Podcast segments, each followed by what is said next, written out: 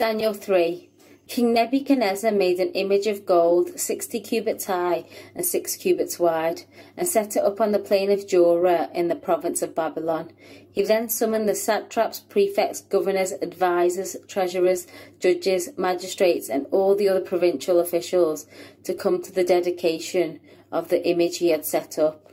So the satraps, prefects, governors, advisers, treasurers, judges, magistrates, and all the other provincial officials assembled for the dedication of the image that King Nebuchadnezzar had set up, and they stood before it.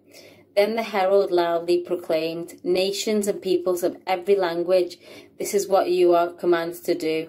As soon as you hear the sound of the horn, flute, zither, lyre, harp, pipe, and all kinds of music, you must fall down and worship the image of gold that King Nebuchadnezzar has set up. Whoever does not fall down and worship will immediately be thrown into a blazing furnace. Therefore, as soon as they heard the sound of the horn, flute, zither, lyre, harp, and all kinds of music, all the nations and peoples of every language fell down and worshipped the image of gold that King Nebuchadnezzar had set up. At the time, some astrologers came forward and denounced the Jews. They said to King Nebuchadnezzar, May the king live forever.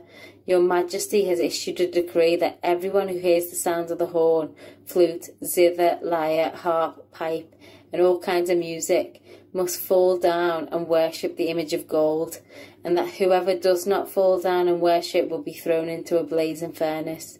But there are some Jews whom you have set over the affairs of the province of Babylon, Shadrach, Meshach, and Abednego, who pay no attention to you, your majesty. They neither serve your gods nor worship the image of gold you have set up. Furious with rage, Nebuchadnezzar summoned Shadrach, Meshach, and Abednego. So these men were brought before the king. And Nebuchadnezzar said to them, Is it true, Shadrach, Meshach, and Abednego, that you do not serve my gods or worship the image of gold I have set up? Now, when you hear the sound of the horn, flute, zither, lyre, harp, pipe, and all kinds of music, if you are ready to fall down and worship the image I made, very good. But if you do not worship it, you will be thrown immediately into a blazing furnace. Then what God will be able to rescue you from my hand? Shadrach, Meshach, and Abednego replied to him, King Nebuchadnezzar, we do not need to defend ourselves before you in this matter. If we are thrown into the blazing furnace, the God we serve is able to deliver us from it, and he will deliver us from your majesty's hand. But even if he does not, we want you to know, your majesty, that we will not serve your gods or worship the image of gold you have set up. Then Nebuchadnezzar was furious with Shadrach, Meshach, and Abednego, and his attitude towards them changed. He ordered the furnace to be heated seven times hotter than usual, and commanded some of the strongest soldiers in his army to tie up Shadrach, Meshach, and Abednego and throw them into the blazing furnace. So these men, wearing their robes, trousers, turbans, and other clothes, were bound and thrown into the blazing furnace.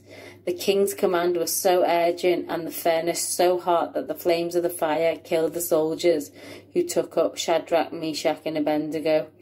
And these three men, firmly tied, fell into the blazing furnace. Then King Nebuchadnezzar leaped to his feet in amazement and asked his advisers, Weren't there three men that we tied up and threw into the fire? They replied, Certainly, your majesty.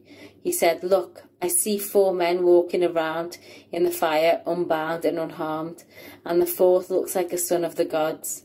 Nebuchadnezzar then approached the opening of the blazing furnace and shouted, Shadrach, Meshach, and Abednego, servants of the Most High God, come out, come here. So Shadrach, Meshach, and Abednego came out of the fire. The satraps, prefects, governors, and the royal advisers crowded around them. They saw that the fire had not harmed their bodies, nor was a hair of their heads singed. Their robes were not scorched, and there was no smell of fire on them. Then Nebuchadnezzar said, Praise be to the God of Shadrach, Meshach, and Abednego, who has sent his angels and rescued his servants. They trusted in him and defied the king's commands, and were willing to give up their lives rather than serve or worship any god except their own God. Therefore, I decree that the people of any nation or language who say anything against the God of Shadrach, Meshach, and Abednego be cut into pieces, and their houses be turned into piles of rubble. For no other God can save in this way. Then the king promoted Shadrach, Meshach, and Abednego in the province of Babylon. Thank you, Sita. Please do keep your Bibles open at Daniel chapter 3, which is where we will be today. Baldur von Schirach was a German politician and head of the Hitler Youth from 1931 to 1940. In 1936, he made this declaration One cannot be a good German and at the same time deny God. But an arousal of faith in the eternal German is at the same time an arousal of faith in the eternal God. If we act as true Germans, we act according to the laws of God. Whoever serves Adolf Hitler the Fuhrer serves Germany, and whoever serves Germany serves God. Now, notice there the deliberate linking of political and religious allegiance and identity. That was in 1936. We all know the horrors that followed soon after, flowing from that ideology. But the Third Reich is an easy target, isn't it? Every nation actually is tempted to do this. During the Second World War, C.S. Lewis, who was a good patriot and had fought in the First World War, was disturbed to hear the vicar of his parish church, Holy Trinity, Headington Quarry, praying that God, in the service, he was praying that God might prosper our righteous cause. And Lewis protested, Who are we to inform God that England's cause is righteous? But we British did, not only during the war, but after it when the cult of Winston Churchill created a kind of national religion out of our victorious leader. Now, today we're continuing our series in the book of Daniel. Daniel is one of the finest resources in the Bible to help believers live the life of faith in a world that doesn't share their values and their commitments. Daniel dramatizes issues in the life of faith that actually reoccur for believers in every single generation. And in chapter 3, the book of Daniel is asking a vital question, which is this Who's got the power? Who's got the power? Now, that is absolutely crucial for us to consider today because whoever has the real power in our lives will shape the course of our life and our future and our character. They will determine how we live, how we think, and what we are going to set our hearts hopes on. You know, we are all serving something, whether we want to or not. We all serve things as human beings. So let me ask who has the real power in your life today? Who's got the power? Now, our text tells a fantastic story, and above everything else, it is a story of power. And I've got three headings to share with you. I've adapted them from Robert Fyall's excellent commentary on Daniel here they are. Firstly, the awful power of the world. Secondly, the apparent weakness of God. And thirdly, the awesome power of God. The awful power of the world, the apparent weakness of God, and then the awesome power of God. Firstly, the awful power of the world. In chapter 2, which we thought about last week, Nebuchadnezzar had dreamed a dream of power, and it was embodied in a huge dazzling statue made of different kinds of metal. It had a head of pure gold. It had a chest and arms of silver. Its belly and thighs were made out of bronze, its legs of iron. But the feet were a curious mixture of iron and clay, and I think this may be where we get the expression feet of clay from. And in the dream, a rock that was cut out not with human hands had been, I don't know, projected against this statue and smashed the feet, which were made of that mixture, and the whole statue had toppled. And Nebuchadnezzar was incredibly troubled by this dream and couldn't even remember it fully and wanted to know what it meant. And God gave one of the Hebrew exiles, Daniel, the interpretation. Daniel and his three friends, we've just heard about three of them, were living in exile in Babylon, and young men uh, being trained and indoctrinated into the system of that culture. And Daniel was given this interpretation that this dream is about rule and about authority and about dominion. Who's got the power? Now, Nebuchadnezzar uh, was told that he was the head of gold and his regime, his his uh, uh, um, what's the word? His country, his his establishment would last, and he was delighted to hear it. And actually, in chapter two, verse thirty-seven to thirty-eight, God revealed that Nebuchadnezzar had been given the rulership of the known world for a season, and those words even reflect the language of Genesis chapter 1 of being given dominion over the creatures and over the world. But this dream interpretation, which had been given by God, instead of leading Nebuchadnezzar to humility, actually went in the opposite direction. He decides he's going to go one better. He will build the tallest statue in the known world, and his statue will be 100% gold, not just the head all of it, probably using gold plating as a technique, a technology that was known and used in Babylon at that time on statues. And the proportions of this statue are designed to impress and intimidate. You'll have read there, as Sita was reading, that it's it's actually very tall and very slender. Um, it's about 90 feet high, and so it's as tall as, as a, any human structure they would have had. And it, but it's it's really slender, and it's set up on a plain so that it can be seen from miles around in every direction. And as the sun shines on it there in the east, the ancient east, uh, the, the, the, gold will reflect this dazzling uh, light and will be impressive and intimidating. Now, this statue, we don't know what it was. It could have been of, of a god, it could even have been a, a representation of Nebuchadnezzar himself. We don't know. But we do know that it represents an ideology. It says Nebuchadnezzar is in charge. He's got the power. And he calls all peoples to submit to it. You read there in verse 4 the herald loudly proclaims, Nations and peoples of every language, this is what you are commanded to do. He's calling people from all around the known world to come under the rule of his regime. This is a kind of a reversal, an attempted reversal of what God had done with the Tower of Babel, where he'd scattered the nations, and now Nebuchadnezzar is trying to bring them together in his own way. And he will do this by assembling the leadership of the peoples. And you notice there were these funny lists that were given a few times in the in the chapter. The first time is it's in verse two, and it, you kind of have to to um, rumble through them. You know, there's satraps, prefects, governors, advisors, treasurers, judges, magistrates, and all the other provincial officials. And the scholars tell us that these this list is actually a kind of in a status order so that the first ones, the satraps, are the most senior and they kind of go down the pecking order to the most junior. A satrap was probably a governor of an entire promise, province.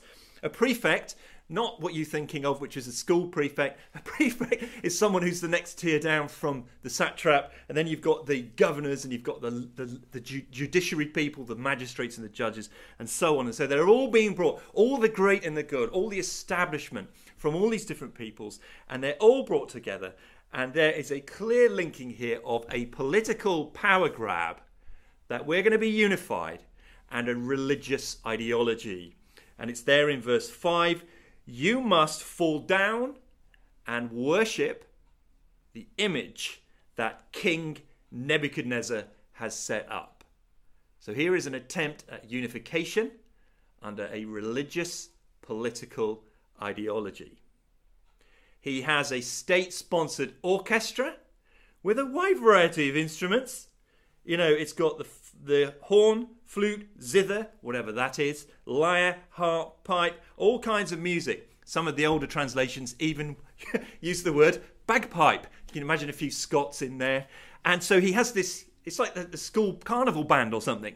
And when you hear the sound of the music, you must fall down. And the reason you're going to do it is quite brutal because in verse 6, the reason you do it is whoever does not fall down and worship will immediately be thrown into a blazing furnace.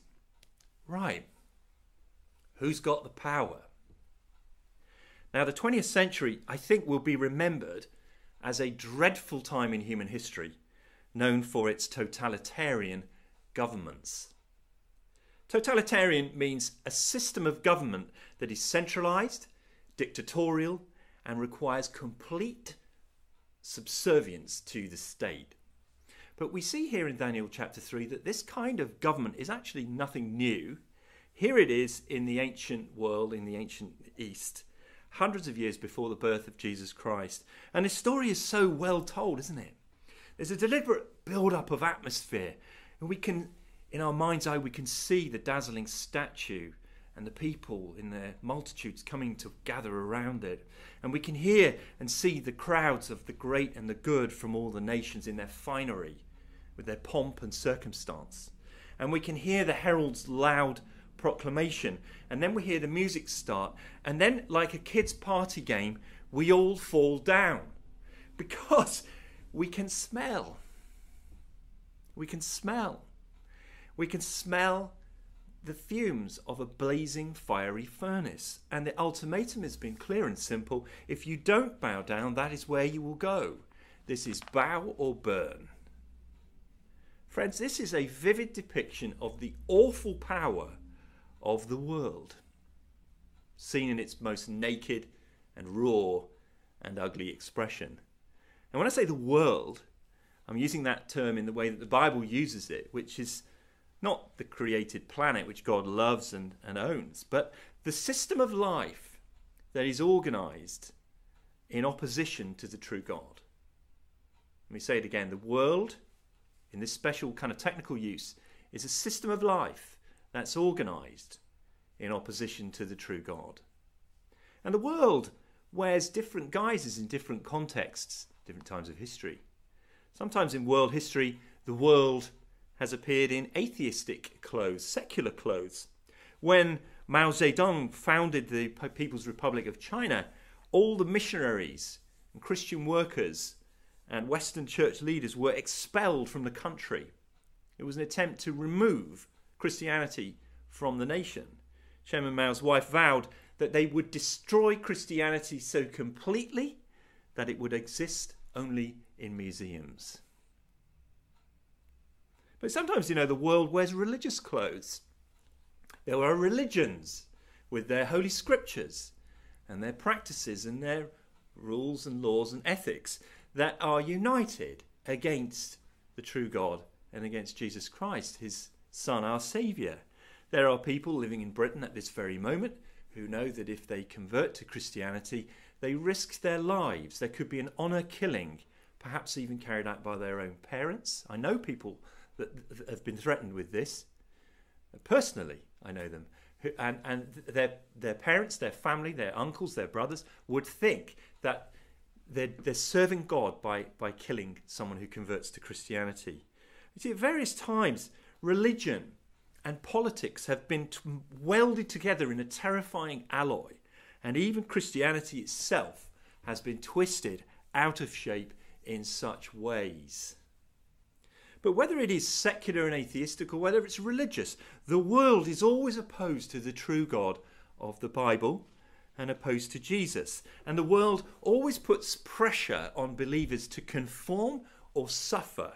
And in Daniel 3, they suffer by being commanded to do something that God has forbidden, which is to worship an idol. You may remember uh, the, the Ten Commandments, that, that distillation of the, the perfect and good law of God, the Ten Commandments which are given uh, through Moses, God gave them to him uh, on Mount Sinai, and that these ten words summarize God's law. And the first two were, You shall have no other gods before me. And secondly, you shall not make for yourself an idol or bow down and worship one.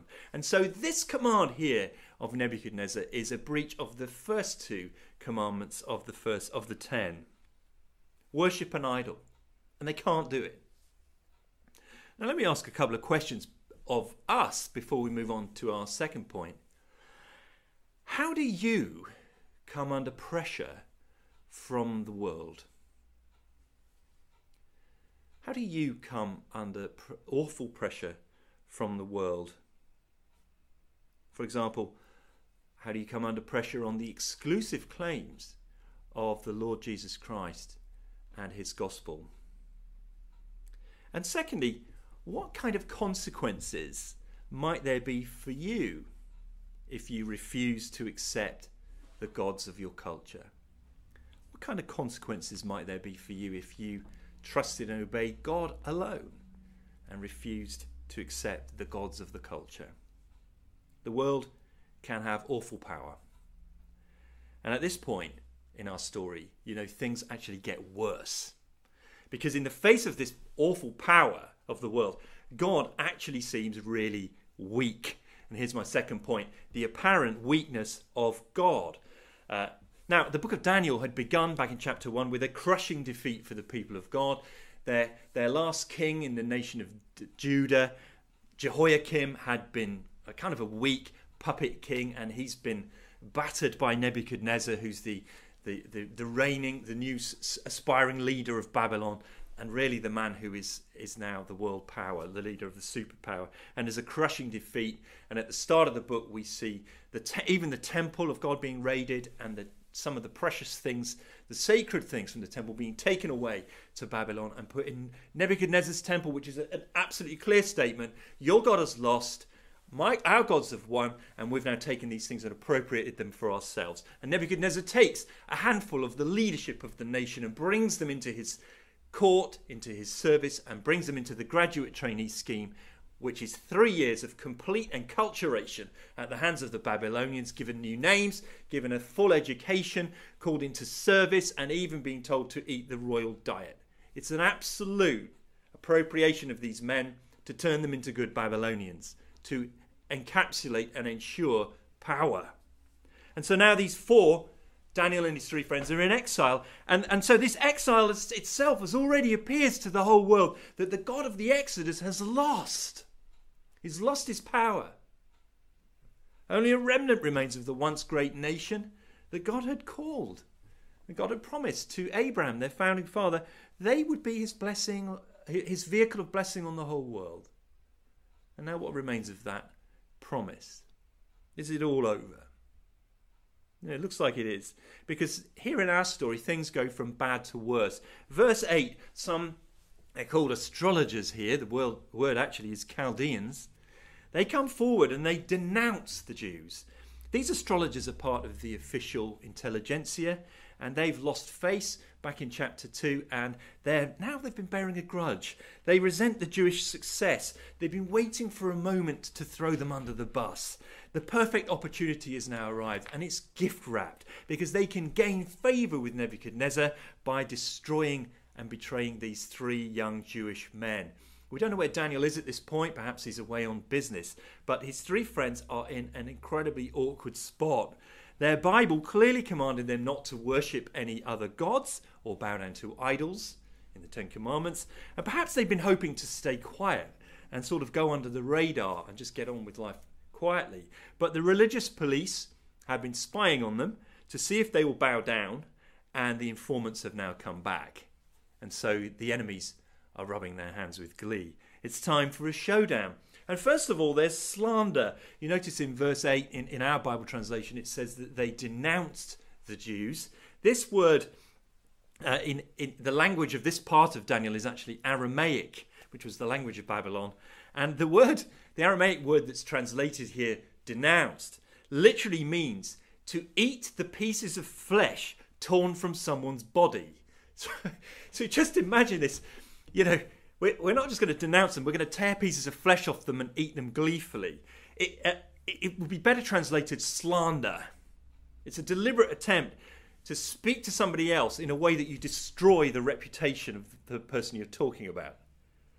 And so they bring this accusation. And there in, in, in verse 12, it's very direct. They say, There are some Jews whom you have set over the affairs of the province of Babylon. These are the home team. Shadrach, Meshach, and Abednego, these are their Babylonian names, who pay no attention to you, your majesty. They neither serve your gods nor worship the image of gold you have set up. And this is incendiary because Nebuchadnezzar is trying to unify everybody under his rule. He's probably insecure. We've seen hints of that in chapter 2. And his great unification plan is threatened by some people who he has promoted. These Jews. And we've already seen his temper before, back in chapter 2, and he's starting to be furious. So he calls them in and he grills them. And in verse 14, he says, Is this true? And I just can't imagine the sinking feeling that these three young men would have felt as they're looking at the most powerful man in the world and being asked this question Is this true? And he gives them one chance to recant and to bow the knee. The next time the music starts, they must bow, or they will go into the blazing furnace. And verse 15 issues a key theological challenge. I think this is quite brilliant. Look at what it says in verse 15. He says, uh, If you don't worship it, you'll be thrown immediately into a blazing furnace. Here's the challenge. Then, what God will be able to rescue you from my hand? What God will be able to rescue you from my hand? And the hand in the Old Testament is symbolic of power.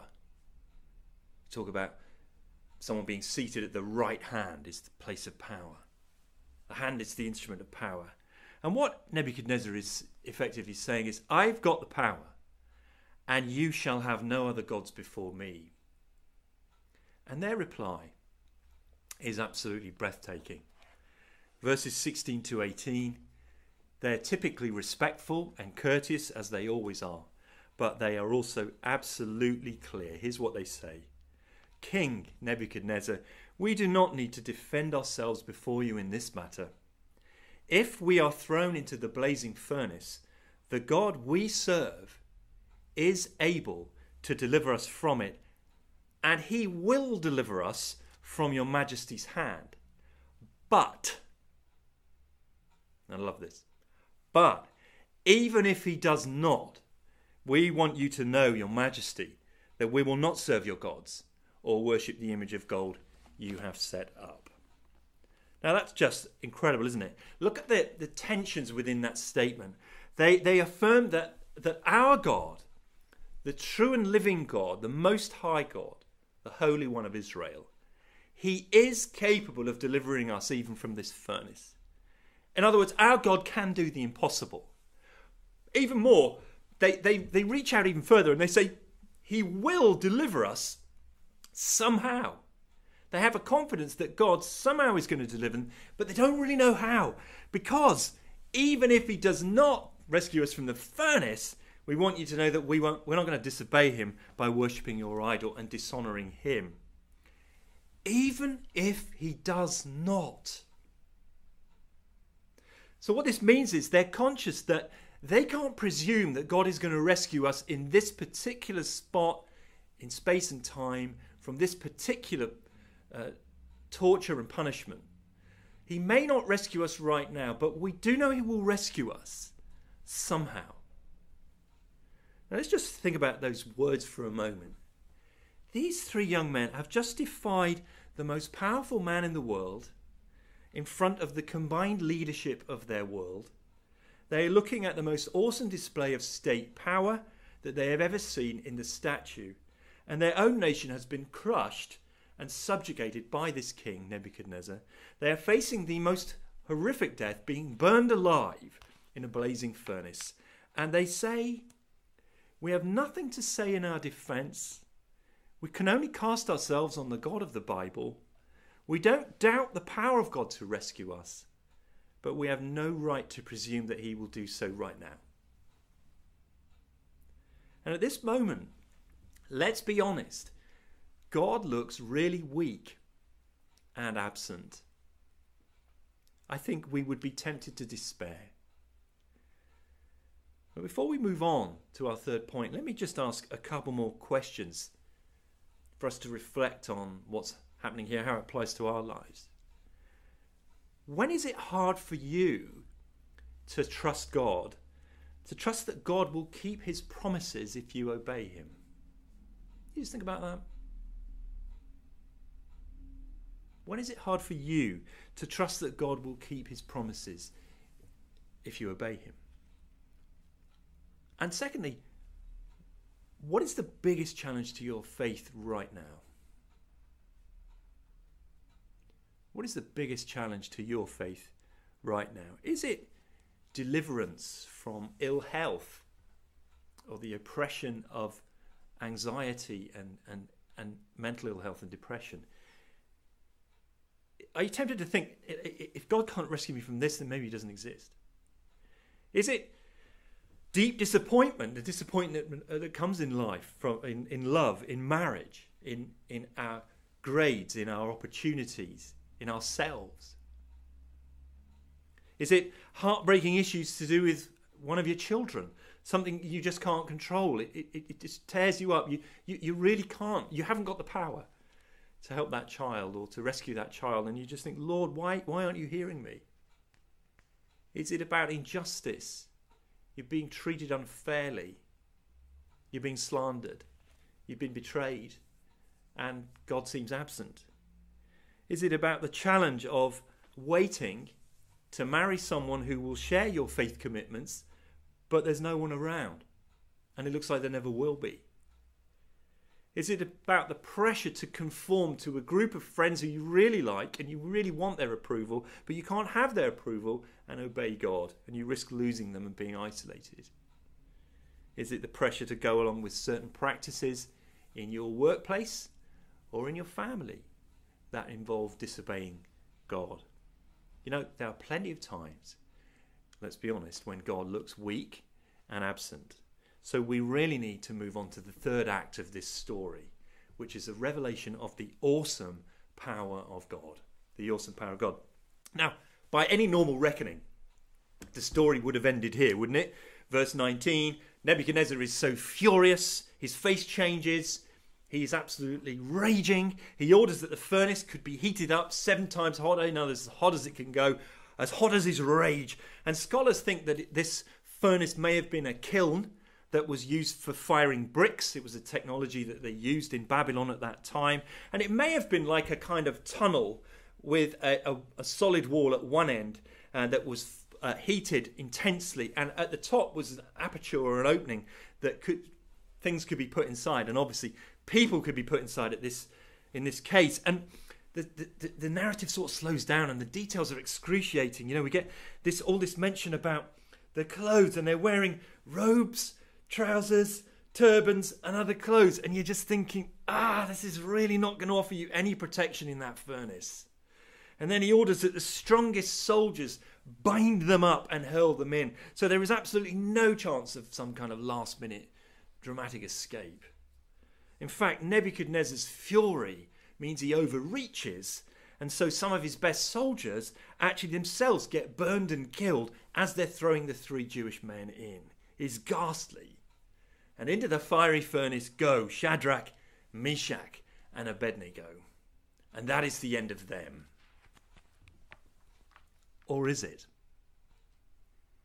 See, on this occasion, the true God chooses to break into our world and subvert the normal order of things. It's his world, and he can do that when he pleases. There is an astonishing turn of events. Nebuchadnezzar, feeling somewhat confirmed in his power, is staring into the furnace and he cannot believe his eyes because he sees what appears to be men walking around in the midst of the flames. And he counts them one, two, three, four. He can't believe his eyes. So he counts them again. It can't be. He counts again one, two, three, four. And he jumps to his feet in absolute alarm and he says, Hang on a minute, how many were thrown in there. I, know it was three. Can you just confirm here? There were three, weren't there? And they they say yes, yes, King. There we threw three people in there, and and now there are very very clearly four. And the fourth one is rather special, isn't he? Verse twenty five says he is like a son of the gods. It's a way of saying he is godlike. And in verse 28, Nebuchadnezzar refers to him as God's angel. An angel is a representative from God, a messenger from God. And all of a sudden, all of the power of Nebuchadnezzar is simply marginalized. You might say it's gone up in smoke because he tried to do his very worst and it was simply overcome by the Most High God, the true and living God, who dwells in heaven and does what he pleases. So he goes to the mouth of the furnace and he shouts to them, and out they come. And it is clearly a miracle because not only have they survived, but they come out absolutely unsinged. There's not even the smell of fire on them. That is a little detail just to underline the miraculous nature of it and the absolutely complete protection that God has given them. They don't even smell like they've been at the barbecue. And Nebuchadnezzar bursts into spontaneous praise.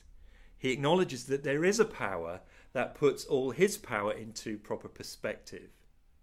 There is a true God who is above all the pretend made up DIY gods of human beings. There is a king whose rule is above all rule and authority and power in this world, the King of kings, the Lord of lords, the Most High God. And Nebuchadnezzar declares that Judaism could now be a legal, recognized religion uh, in his country. And he does it in typical Nebuchadnezzar style. Verse 29 Therefore I decree that the people of any nation or language who say anything against the God of Shadrach, Meshach, and Abednego be cut into pieces and their houses turned into piles of rubble. For no other God can save in this way. You know, Nebuchadnezzar loves talking about cutting people into pieces and turning their houses into rubble. But what he's basically saying is we're going to give them religious protection. That's wonderful. You know, it's a Hollywood ending, isn't it? But I want to ask who was the fourth man? Who was the fourth man? You know, his identity is not revealed here or anywhere else. But the Old Testament has a number of places, tantalizing, enigmatic places, where uh, a, a, being called the angel of the Lord appears, comes into human history, and does remarkable things to save people or communicate with them. One of the most dramatic is with Abraham himself. Uh, three men appear, but it turns out that one of them is the angel of the Lord. And then it says, The Lord said to him. The angel of the Lord is God breaking into our world in a human form. Bef- long before Jesus Christ ever walked the shores of the Sea of Palestine. God coming into our world, just stepping in and revealing his power to save, the power that he has at all times, but revealing it in special ways at certain times. Now, look, this is not a guarantee of miraculous rescue for all God's people whenever they are in trouble. Wouldn't we love it if that was the case? Hebrews 11 talks about the, the heroes of faith, and it goes through from the earliest days of the Bible and goes through some wonderful characters of the Old Testament who all trusted and believed in God. And it actually mentions those who overcame the flames, which is a reference to this story.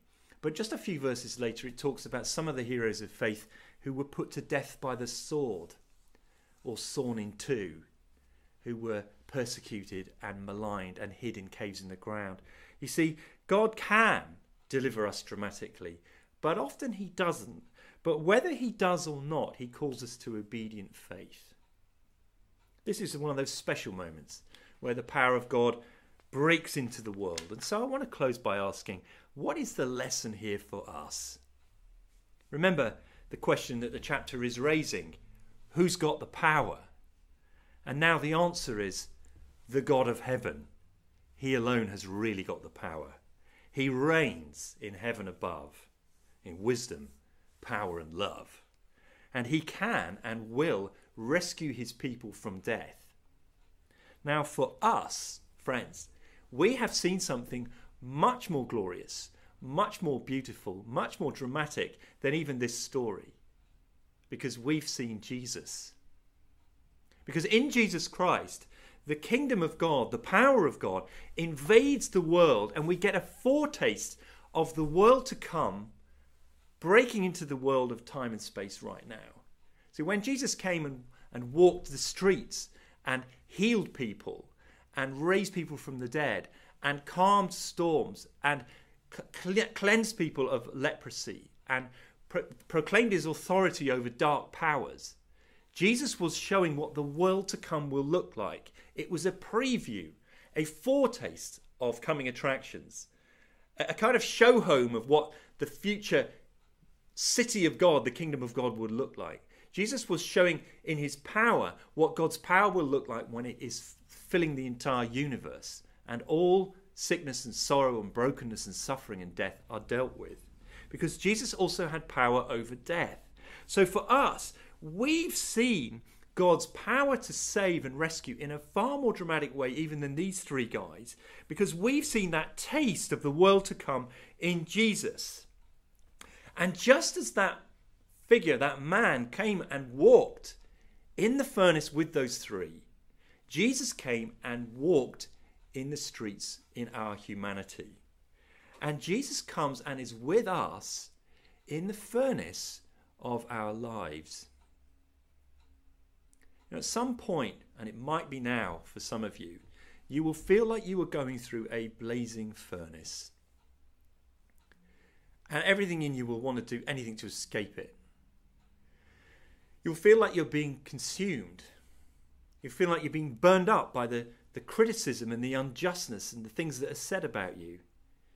The, the suffering of, that's inflicted on your family or on your heart or on your soul will be such that you, you feel like despairing of life itself. And at that moment, nothing will help you except knowing the presence of Jesus Christ walking in the furnace by your side. Nothing will help you.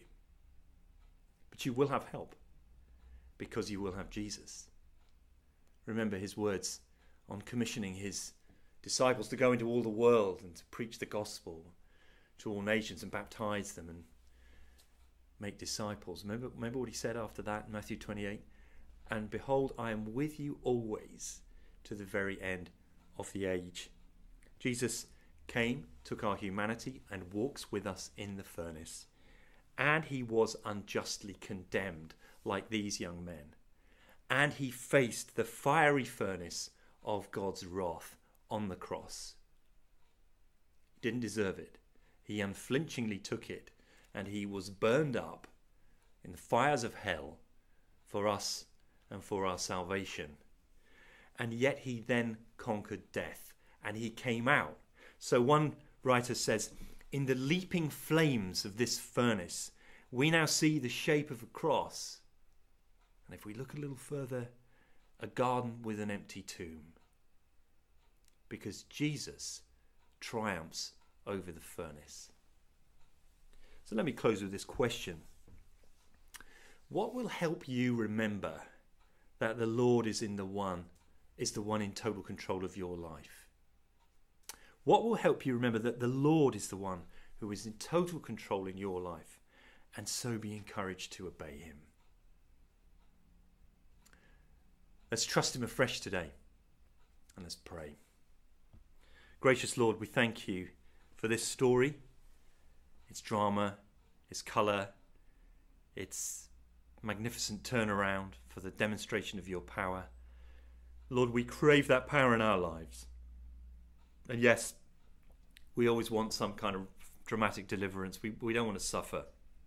But we realize that actually, through us walking with you in the furnace, we will bring you more glory sometimes than if we were suddenly rescued. So help us both now and this week and in our small groups as we talk about this truth and try and apply it to one another to know how to obey you in our day and generation. For we ask it in Jesus' name. Amen.